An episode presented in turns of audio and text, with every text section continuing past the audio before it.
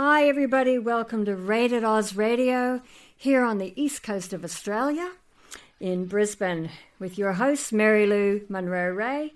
And I have a very special guest with me today. It's the amazing Mark Lapwood, a cinematographer, photographer, who does the most beautiful, beautiful work. And I'm just so thrilled to have uh, him on the show. So, welcome, Mark Lapwood. Thank you so much for joining us today on Rated Oz Radio. Hey, Mary Lou, great to be here. Thanks for having me. Oh, it's an absolute pleasure. I looked at your CV and your list of credits, you know, in feature and TV drama, short dramas, the endless list of commercials, documentaries, music videos that you've done, as well as your awards for things that you have created. But I'd just like to learn a little bit more about you as a cinematographer and photographer. So, if I could just start with how did your journey into this creative life begin? So, um, sure. So, my initial career, well, my, my passion began as a photographer, really. I, um, as a young person, I was given my first little Instamatic camera when I was seven years old, and um, oh, I was so keen with that that uh, it was only one of those old one one zero little cassette cameras, you know, in the seventies. Yeah, and um, and the results were um, a bit mediocre because that format was quite limited. So my father promptly gave me um, the use of his thirty five millimeter film Pentax Ooh. SLR camera, which I started using a bit. Very nice. Yeah, that was fun, and um, and then basically I was inspired by my cousin, um, who's five years older than me in Australia, and I'm, I'm from New Zealand, but he's in Australia, and he we got up one one morning early and went and photographed a sunrise, and his photo got a special sticker on it at the photo lab saying "Great shot," and I thought, "Wow, that's cool," you know. Um, and then my mum, he sold his camera. My mother bought me his little camera, so I had a little 35 millimeter camera of my own, a little rangefinder camera.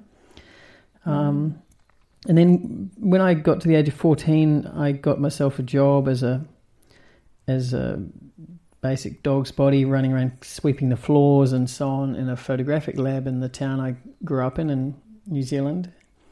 And uh, one fine day on a summer holiday, after I'd been there for a few months, and um, my boss obviously knew that I had a real keen passion for photography. There was a, a fire at a hotel just 100 metres down the road at about six o'clock in the afternoon on a summer's evening. And um, he said, just go for it. And so he gave me a camera yeah. and three 12 exposure rolls of film because the 12s, wow. the 12s never sold. So just take those. And um, yeah, and I ran off down the road and photographed every angle I could find of this of the fire appliances putting out this fire at this two story old wooden hotel building on the corner of oh. this couple of main streets. And um, the next day at eight thirty in the morning, the the car from the local newspaper rocked up, and my boss said, "Oh, that's Morris Costello, the chief photographer from the Evening Standard. You should take him your negatives." And he, yes. so he'd processed them overnight, and he gave me the negatives, and I took them over to this lovely man who's a chief photographer at the local newspaper, and told him that I'd you know taken these last night and he's welcome to have a look if he's interested. And he said thanks very much, and, he went and photographed the damage, and then um, at about one p.m. that day, he came back to me, had the paper under his arm, and he pulled it out and put it down on the counter and said, "Congratulations, front page." Wow, that's fantastic. I can see even with your commercials and oh, some of your reels that you've put up, just your eye, your vision, just your eyes are your lens from your heart and soul. I, I can see, I mean, apart from techniques and things, I can just see the flow and the movement. Your work's beautiful, especially, I suppose, there's a lot of techniques that you use to make things slower so you're really in that moment capturing every angle and every aspect of expressions in faces or like features like you did for the Yamaha was it Yamaha the motorbike that you did a commercial for that some of those photos are on your website. Yeah, yeah. So you know when um, we're filming a television commercial, it's that's quite different from say filming a documentary or a feature film or a music video, for example. But the commercial side of things is often driven by an agency, advertising agency script and storyboard, and you know, work as a cinematographer with the director um, to help Yeah. realize their vision. And um, the difference, I suppose, the key difference between advertising and, and drama storytelling is that there's a client and then there's, you know, a few other people who have uh, want to have a say or need to have a say because they're paying for the the project um, in how it looks, right? So Yes. um, yeah, so but I think you know whether it's a documentary or a, a drama or, or a commercial or whatever it is, um, I think it all comes down to response at the end of the day and sort of in, a sense of an instinctive sense around Yeah. what looks best and um, and with experience and gaining confidence, I guess um, I found that I get better at being able to look at something when it's not working and go, hang on a minute, this is not really working. We can improve this. Let's let's just explore this a bit. And you know, you kind of sometimes know that you've got the ingredients to make an image work, but it's not all quite working together cohesively just yet. And we need to explore and try a different lens and try a different angle and play with the light and play with the foreground and the background until we find, um, you know, the frame that really does have that X factor that that tells the Yes. story and um, Yeah. and That translates their vision, I guess, in exactly a sense. Yeah. Yeah. yeah and and what you're trying to capture. Uh, I would love to, you know, I do a little bit of videography and live moments. I don't really like doing s- still portraits as much. I rather just capture that moment when I take photos of bands or people. So people interest me a lot. So, what's your favorite aspect? Do you think of filming or photography? Yeah, I- I'd have to say people are right up there for me as well. I, I do love, Yeah. um, I really love great human stories. And having said that, I also really love nature and the beauty of nature and the, and the beauty of landscapes and the natural environment. Yes. So I'm actually making a film of my own, which is a passion project I've been chipping away at for quite a, a few years now. it's taking quite Oh, a while. Fantastic. Um, But this film is called Soul Places, and it's about the beauty of Yes. nature and humanity and the deep connection between the two. So it's kind of an integration of those aspects. Um, and I guess part of the reason I like doing a passion project of my own every now and again is that I I just really believe that even as a cinematographer, even though we're serving the director's vision on a on most of our paid work and so on, or the and or the client's vision, or whoever's the writer's vision in the case of drama, um, that also we do have our own creative voice, and and it's great to have projects where we can express that. Absolutely. I mean, we are creative beings. Yeah, we have all these beautiful elements and emotions that we want to express, or where we can't do that, other people through their vision perhaps capture that. And that's what that media, creative media, is about to capture those moments, whether it's music or a film, you can sort of speak that voice for others. And it, it's just such a beautiful thing to be able to share that gift and also to be able to receive that. And your work just is astounding, Mark. I just love what you do. That little, uh, the one in India, Eclipse. Eclipse. Eclipse, yes. That was beautiful. Just the scenes you caught. Uh, so, do you have a team that you work with that's already in place, or do you have your own team and you all travel? Because you've worked in India and Seoul, Dubai, Australia, New Zealand. You've worked in Korea, Honolulu, many places around the world. Thailand, I can see that you've worked in. So, do you have teams set up, or No, so I mean, in the film industry, we all predominantly work freelance. So, as a Yeah. cinematographer, uh, a director and I might meet and get along socially, and then they might um, call me to, to work with them. Um, generally, it's driven by the fact that they like my work, but also um, Yeah. it's important that we get along um, as well, right? So, Yes. um, all those different places I've worked have often been with different people. However, there are, of course, recurring relationships where, um, you know, it's like an old friend. Like sometimes we w- might work together with someone, and then the months and even sometimes years go by with different tracks happening in our lives, and then we come back together and work together, um, myself and different collaborators. So, yeah, I really love that. I really love the fact that with filmmaking, often we get to a situation where the total is greater than the sum of the parts.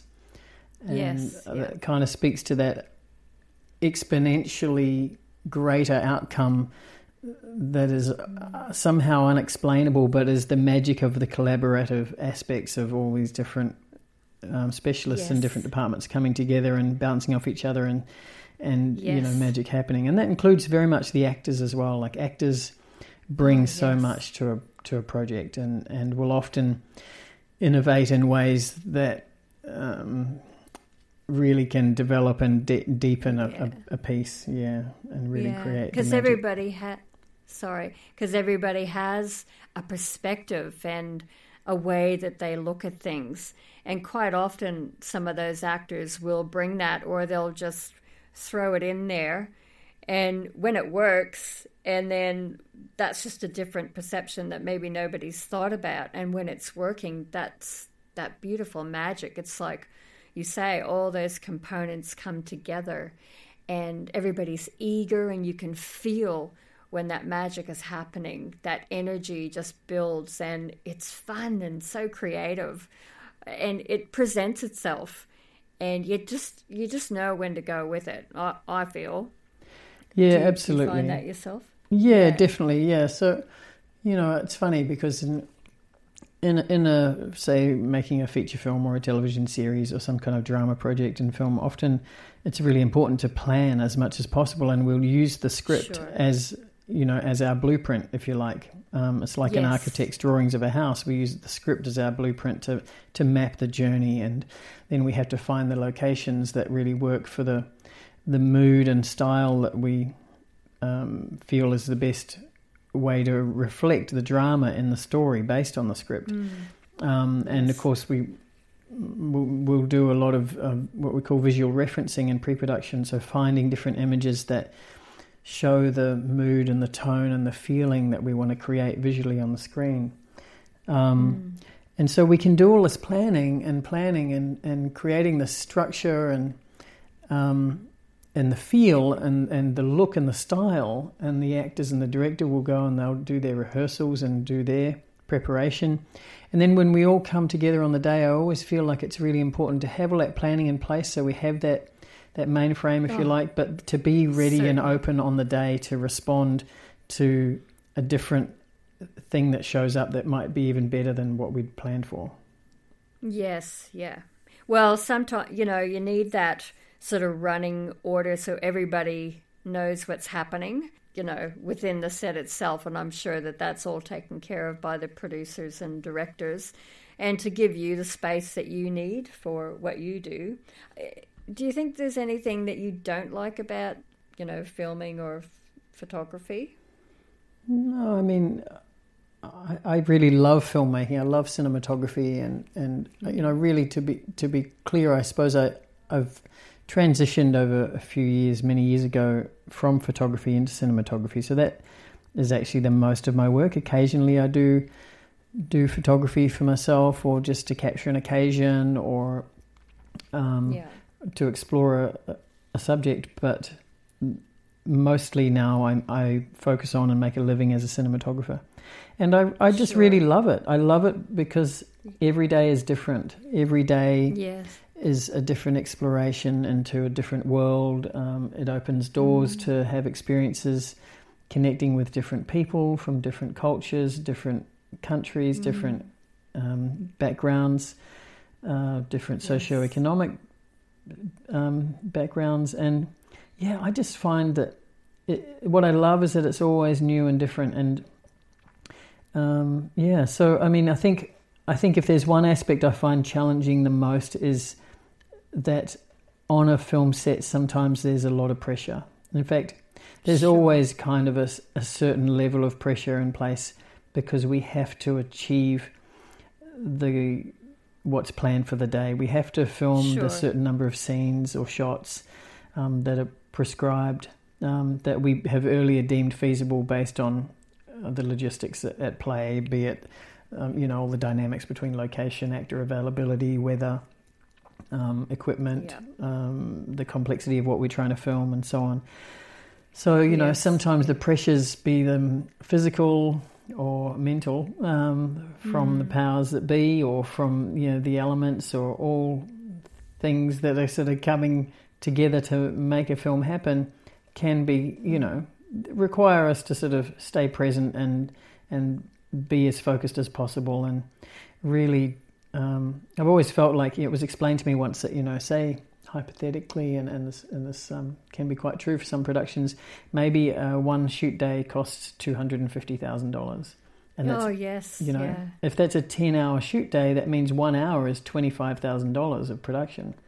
That means yes, 30 minutes is 12 and a half thousand. It means mm. 10 minutes is what's a third of that? Like 3000 so so mm. every moment matters, you know. Every moment Absolutely. has a value to it, and and there's money being spent.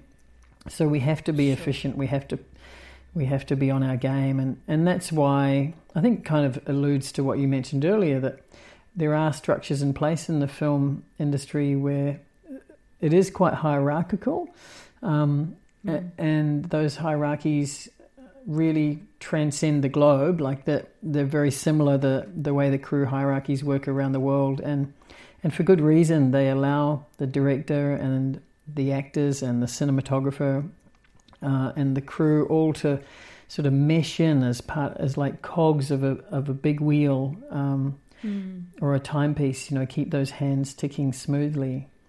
So yes, yes. yeah, it's a magical thing. It's really incredible. You know, you can work on a on a crew in in New Zealand. You can work on a crew in India. You can work on a crew in in any part of the world, and sort of step in in your, your role, and very quickly find that you're actually working as part of this machine that um, everyone understands what what your yeah. job is, and and we need to understand and respect what their jobs are, and we need to work together as a team. And and there's something yes, really cool so, about that. Yes, most certainly. Because all those wheels, you know, if you if you don't have those things in place, and I guess that happens sometimes when, you know, some anomaly will pop in out of nowhere. So, like for you, has that ever happened that you can remember a particular incident, and how was that handled?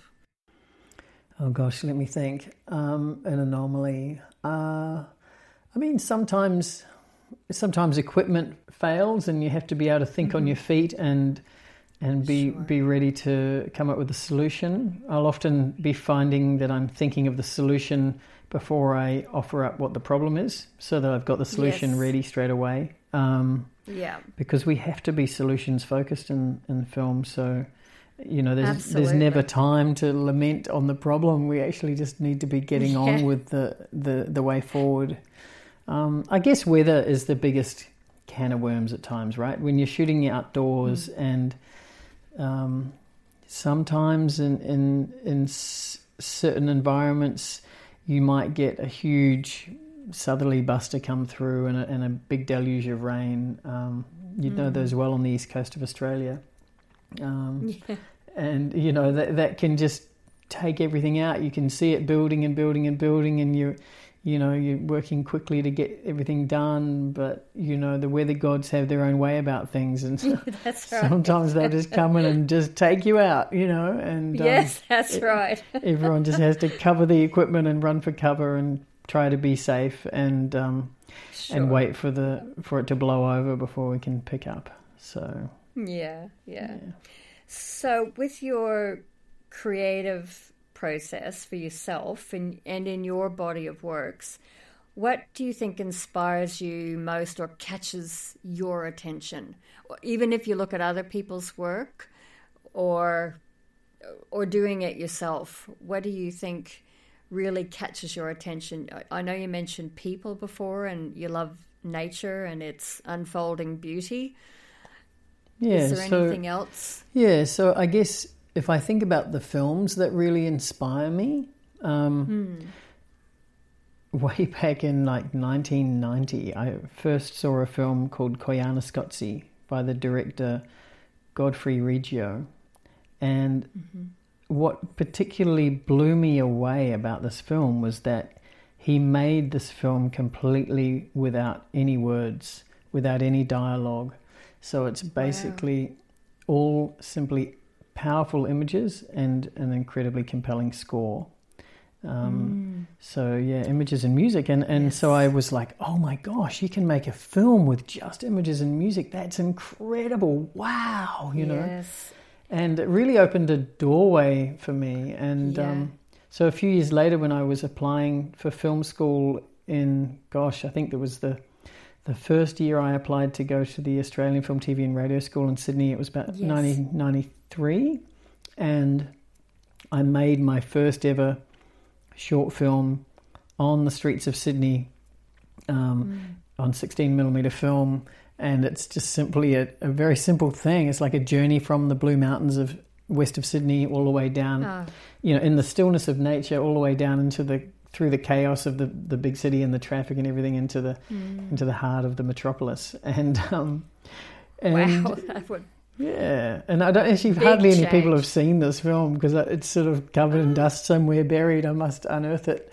Um, yes. yeah, Definitely. Oh, that the shift in the change. I mean, we're always evolving and changing as well on this planet, let alone through technology. But everything is always expanding and evolving in some way. And I think music and visual things, because we taste, hear, touch, feel, see things, you know, we respond to all the our senses. And when you can put that instinct and that knowing in like you do, uh, you know, that just creates this magic. So I guess what what I was going to carry on to say was that um, that formed the the basis for my inspiration to film uh, to make another piece that had no words, which is the film you mentioned earlier, Eclipse, which I shot on the mm. streets of Mumbai, Bombay, in India. Ah, so Yes. I'd been, I'd moved, I'd gone to India to do post production on a feature film that we'd shot in Singapore. This was back mm. in 2005, and I went one Sunday afternoon to this very well known landmark in Bombay called the Gateway of India. And, you know, the thing about India is incredible that um, it, it kind of sounds terrible to say, but because there's a lot of pollution in these in some of these big cities, there's quite a lot of s- sort of um, smog in the air, and that creates this really soft light, right? And Ah. and it creates a very warm light, um, and so there was this gorgeous afternoon, soft, warm light, and all these people who were out in their Sunday best, in their saris with their turbans on, and their suits, and so on, out and about at the gateway, you know, with their families, enjoying the Sunday afternoon and being the spectacle that India is, uh, and seeing it with fresh colourful. eyes. I, I pulled out my digital SLR camera and started taking quite a few photographs, and um, just in the space of a couple of hours, I, I found photographed all these images, and when I went home and looked at them and culled them down to the the best ones, I realized, hey, there's a there's a there's something here. There's a sequence here. Hmm. There's something that could be quite powerful in, on film. So yeah, that Yes. formed the kind of visual script, if you like, for what later became Yes. the film Eclipse. Yes, I was going to ask you about that too. So, and I guess that's what I was trying to say before is that vision and music, they're really the language that we speak and understand. It's like an innate thing within us. So, all those elements and those aspects of all the senses that we use really can speak to us. So, is there any particular director that you really like working with or have been inspired by? Oh gosh, that's an interesting question. Yeah, I mean, of course, I so I mentioned Godfrey Reggio. I love his work. Yes. There's also the director cinematographer Ron Fricke, who Mm-hmm. was actually the cinematographer of Koyaanisqatsi and later went on to make some films of his own, notably Baraka in the mid '90s. Uh, that's spelled B A R A K A. That's another film that has only images and music. Um, shot in 70 millimeter film, incredible. It's the same format they use to film IMAX films. Um, Okay, wow. so designed for the big screen. Uh, epic, Yes. really epic, visually stunning work. And then uh, Ron Fricke also made a film called Samsara, which only came out a few years ago, um, and that was like a, a another piece with images and music, which travels all around the world, and it's it's about the, the cycle of life, about the, the mm. birth, life, death, and rebirth of of life um, mm. through various processes from from you know boats being built to being dismantled in Bangladesh, the big ships, and all sorts of things. And Yes. they, he's mm. obviously got a great team doing incredible research and finding these very visually stunning locations, and then quite an incredible soundtrack. And so, in that context, in that genre, I love those guys. And then in the drama genre, I've always really loved the Polish director. Um, oh gosh, hang on, um, Krzysztof Kieslowski. I hope I'm saying Okay, that correctly for any Polish people out there. It's I think it's might be s- s- pronounced more like Krzysztof Kieślowski. Um, Okay. but he made the the trilogy um, three colors, blue, white, and red, and um, Ah. And they are incredible. Blue had um, Juliette Binoche in it, and uh, it's just incredible how they created that film with this color palette of simply mostly blue, white, and black, and, and shades of grey, um, and the odd touch of other subdued colours. But um, what's also phenomenal about that in, in a modern day context is that now we have all these incredible digital colour correction tools to maybe isolate and remove colours, but they didn't. They were shooting purely on film, totally photochemical process. So all of that colour styling was done through costume design, production design, um, building the sets, choosing the right props, uh, and the lighting design. And um, and it's just phenomenal. Really beautiful work. It's quite it's quite stunning. And they did that with blue in in the blue film and white in the white film and red in the red film, and it's quite an incredible uh, exercise to study those pieces for any keen filmmakers out there and just see wow, you know how they've crafted these works so beautifully.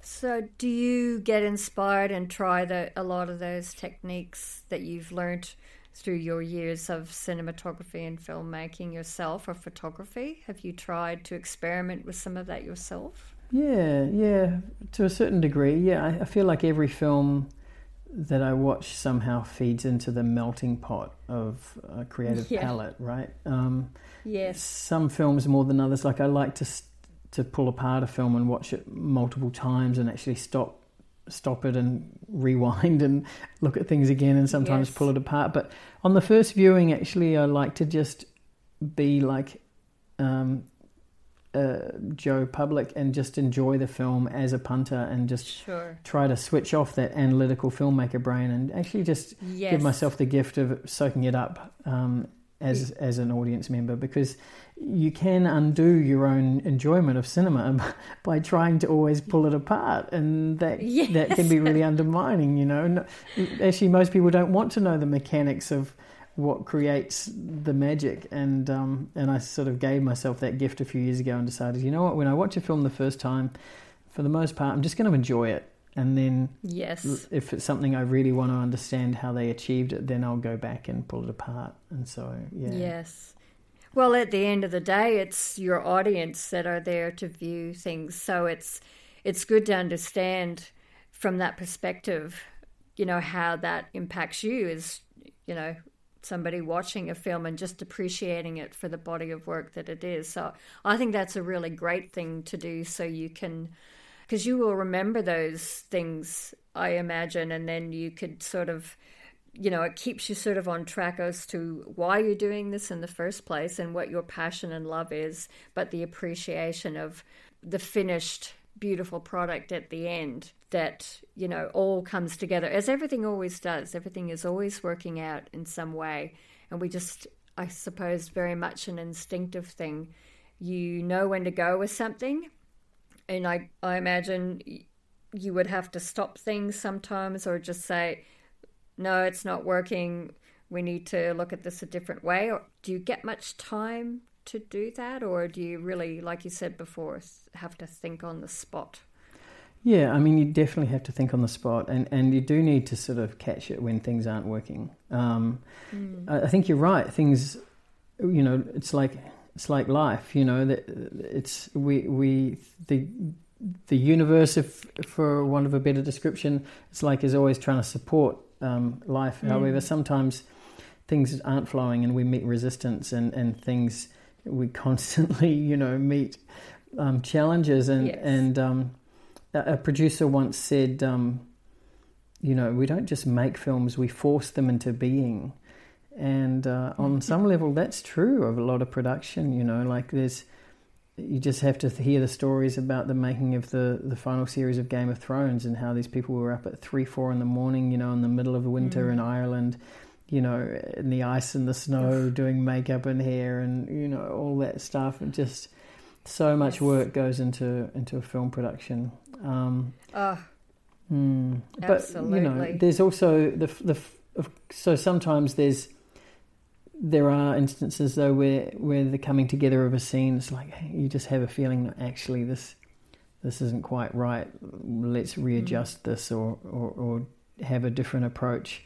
Um, and then of course the, the the you kind of always have to have that. You always have to have that awareness because there's nothing worse than you know you can't go back and redo stuff in film normally. You know you need to mm. nail it and um, and if something doesn't feel like it's coming together, it is good to tweak things up. So make sure that they it is coming together and it is working. There's not always a lot of time to do that, but yeah, we have to think on our feet. And and then when things do, when things all fall into place, it's really inspiring. That's wonderful. Like there's nothing mm. quite like that magic of the synergy of all the yes. All the pieces of the puzzle Components. falling into yeah. place. Yeah. Yeah. Does that ever happen like when you can see something's not working? Does are you in sync sometimes with the director? yeah, for sure. Know... Yeah, most of the time actually. Um, you can normally, you know, I mean, norm, you normally pick it up. You normally both pick yeah. it up, and, and and you might even it might be after a take and go, okay, everything was great, and you're just trying to. I often like to let the director go straight to the actors because they're the people who are the most vulnerable and they need feedback yes. as soon as possible. Yes. Um, but then sure. I'm always I always try to remember, you know, just just remember to mention that thing. Um, and and so after they've talked to the actors, then just quickly, you know, having a chat with the director about you know what could be better or what didn't quite work, which could be improved. Um, and it mm might be a simply a camera movement thing, or it might be uh, blocking, as in where someone is in the in the physicality of the set or the location. Um, sure. It, it, could be a number of things, but um, yeah, it all it all kind of contributes to the whole thing feeling seamless. I guess this is something I need to say that part of our objective is certainly for me as a cinematographer, a big part of my objective is to make sure that eh, what's happening in front of the camera is coming across in a way that's seamless so that the audience can remain deeply embedded in the story. So, sure. Right? So the cinematography should never jump out in such a way, or there shouldn't be glitches or, or things that don't fit in such a way that it'll jolt the audience out of the story, out of their cinematic yes. experience, right? We want people to be able to sus- suspend reality and just be immersed in the whole experience of watching a film, of, of living, almost like living and breathing the experience of the mm. people they're, they're watching. Yes and yeah, investing, being invested into it. My son actually said something to me one day, and I mentioned it in a, another podcast. That with some of the films that are really fast actioned, different scenes. I think in the older days, they sort of let the story un, unfold and they develop the characters. to that they introduced so you were so much invested and engaged in that story so that when things would happen to the characters or there were th- those special moments of interconnectedness and that evokes emotional reactions you know these days everything seems to be quite quick with a lot of digital effects and things. Do you think like for yourself you said you like to take nature and just being it present i suppose in that moment. So do you find that um, it's changed a lot in the industry with how we produce things and uh, create movies these days?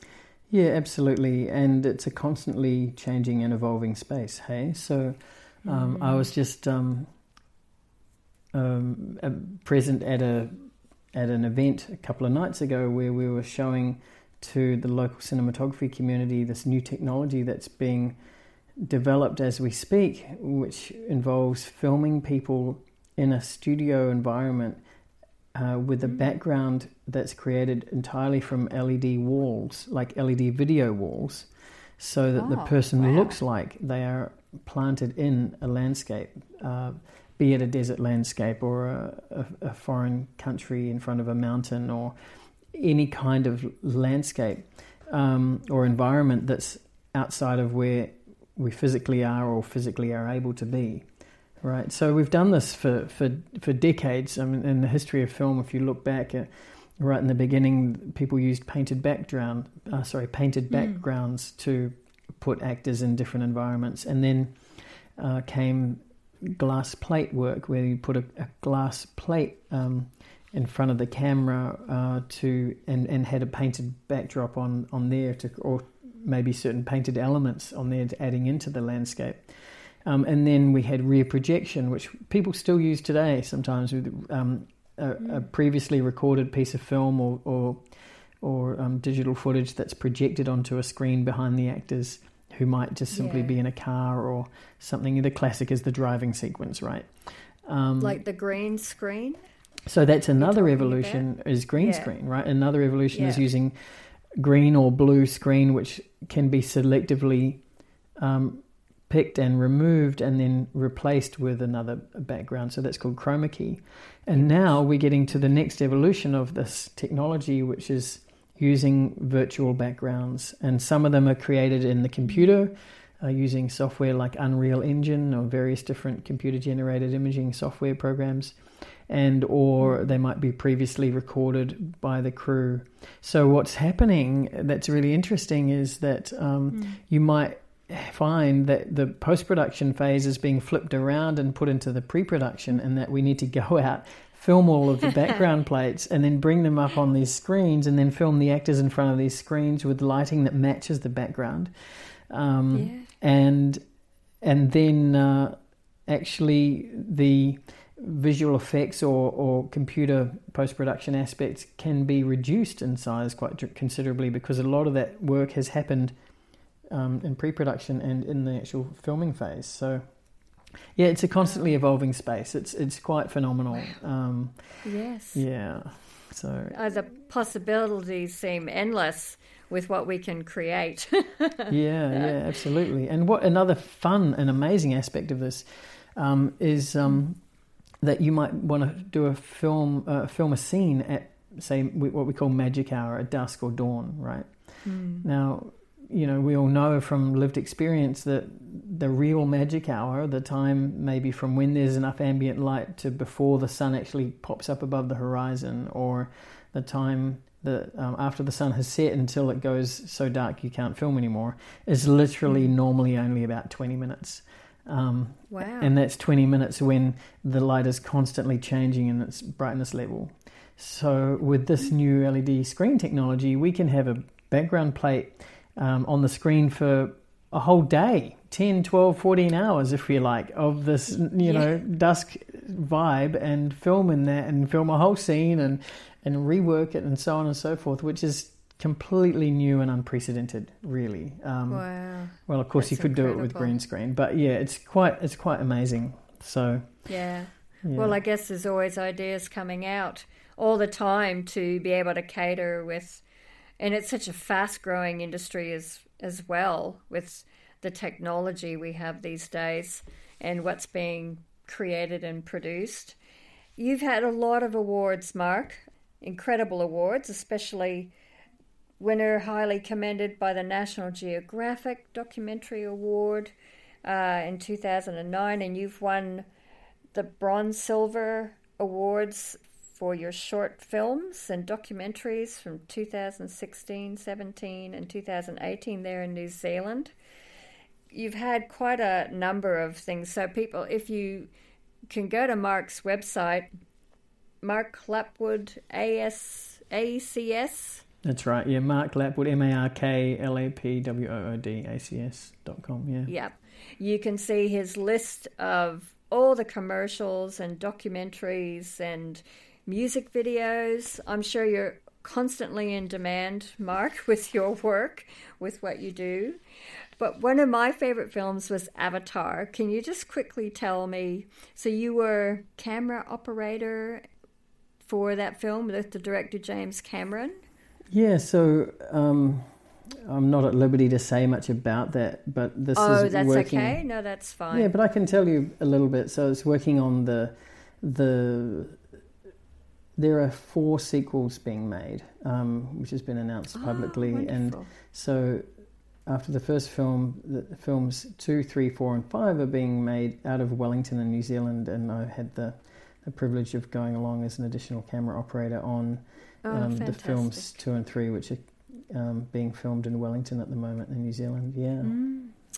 How exciting! Ah, just the opportunities that, and because you're so versatile in what you do, and you've had all that experience, you know, all, many feathers to your cap, my friend. Many feathers to your cap.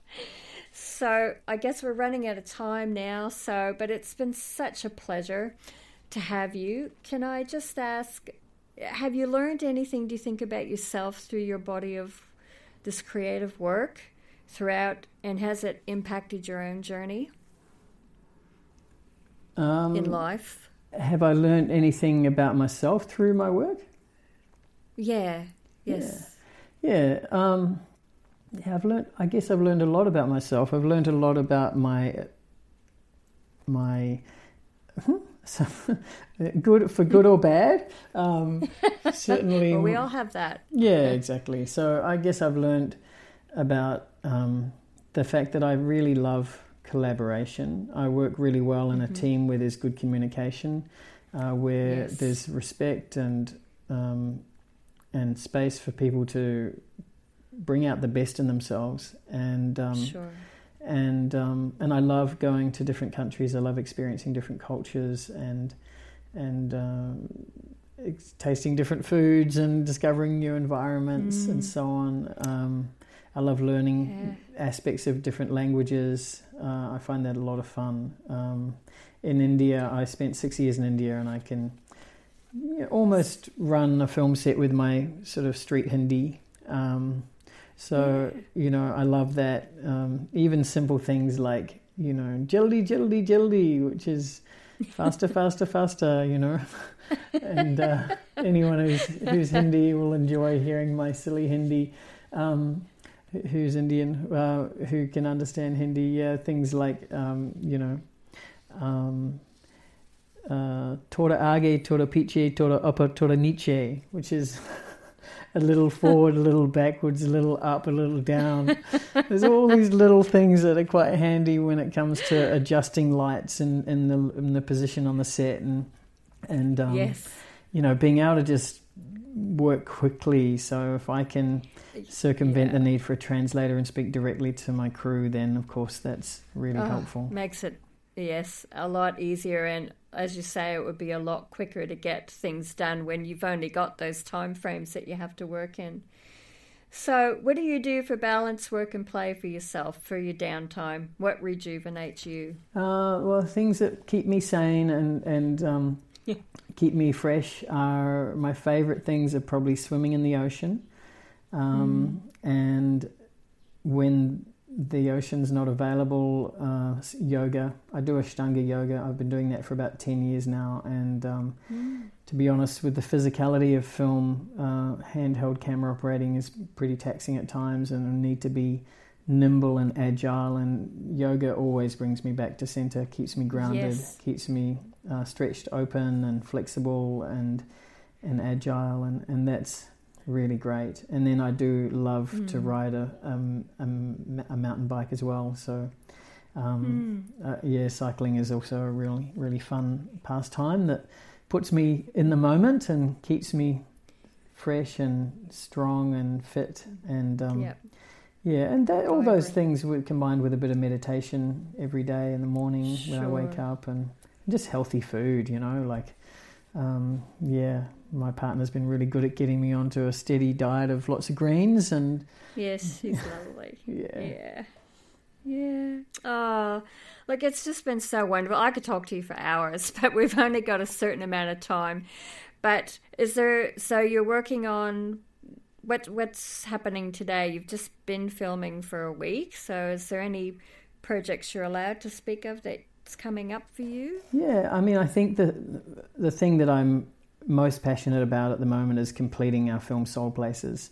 So if anyone wants sure. to check out the trailer for that, uh, you can see that if you it's, look up soulplacesmovie.nz.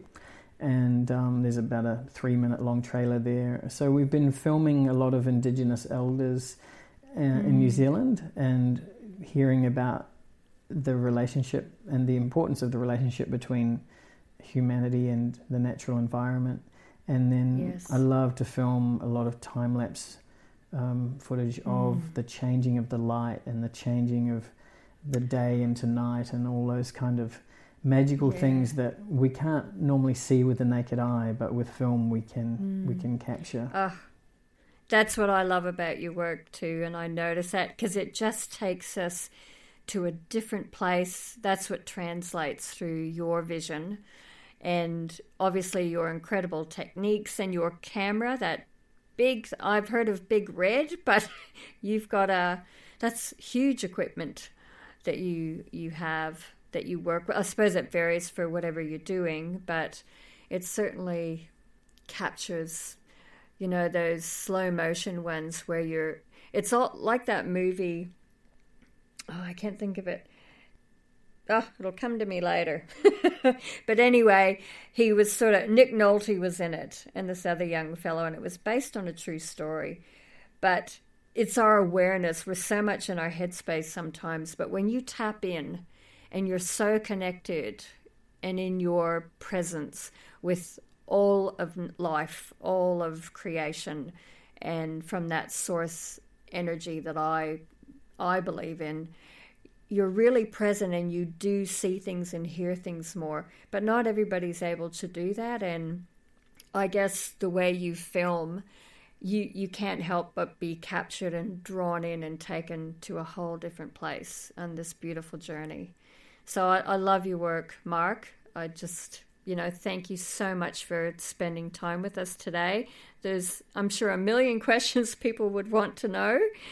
But I appreciate your time, and perhaps you can come back and talk to us again sometime. I'd love to have you. Yeah, absolutely. Thanks so much for having me on board, Mary Lou. It's been really a, a pleasure chatting with you, and um, oh. yeah, it's wonderful sharing with people about the magic of filmmaking. It's a it's a yes. incredible craft. Yes, it is, and we thank you for all your you know, from the age of seven, that's obviously been your passion, and you, I guess you just knew that that was your love. I guess I did. Pretty I always much. loved making yeah. images. Yeah, yeah. It evolved, of yeah. course, from stills to sequences of stills telling stories to eventually cinema. And um, yeah, so I didn't always know where it was going to go, and I, I, don't think we do. We just have to follow no. one step at a time and trust our instincts, yes. and and yes. the next thing will be revealed as we as we carry on down the journey of this wonderful mm. life that we all explore. Yeah. Yes. It's why we came here, I believe. okay, thank you so much, Mark. And you have a beautiful, beautiful week ahead and weekend. We're actually near the weekend now. So uh, thank you so much again for your time. It's a pleasure, Mary Lou. Thank you. Okay, thank you.